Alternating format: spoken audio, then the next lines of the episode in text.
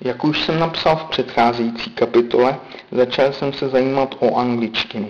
Našel jsem si soukromého učitele angličtiny, který byl rodilý mluvčí a pocházel z Kanady. Bylo to těžké mu rozumět. Po hodně soukromých hodinách strávených s tímto rodilým mluvčím jsem se však moc nezlepšil, jen trochu. Věděl jsem, že někde musí být chyba, že něco musí být špatně.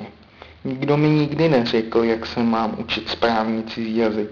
Bylo mi vždy jen řečeno, abych se učil slovíčka gramatiku a připravoval se na testy, které měly hodnotit mou úroveň jazyka. To mi však nikdy moc nepomohlo, ba naopak, akorát mi to motalo hlavu.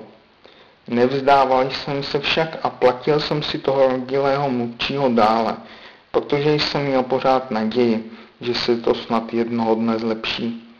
Ovšem byly to jen vyhozené peníze. Musím však říci, že jsem velmi cílevědomý a že to byl pro mě osobní neúspěch, že jsem ve svých 26 letech neuměl žádný cizí jazyk. V posledním ročníku inženýrského studia jsem se rozhodl, že budu pokračovat dále ve studiu doktorském. Věděl jsem, že doktorandi obvykle jezdí na studijní pobyty na univerzitu do některé ze zemí Evropské unie a tam nějakou dobu studují. Byla to velká šance pro mě.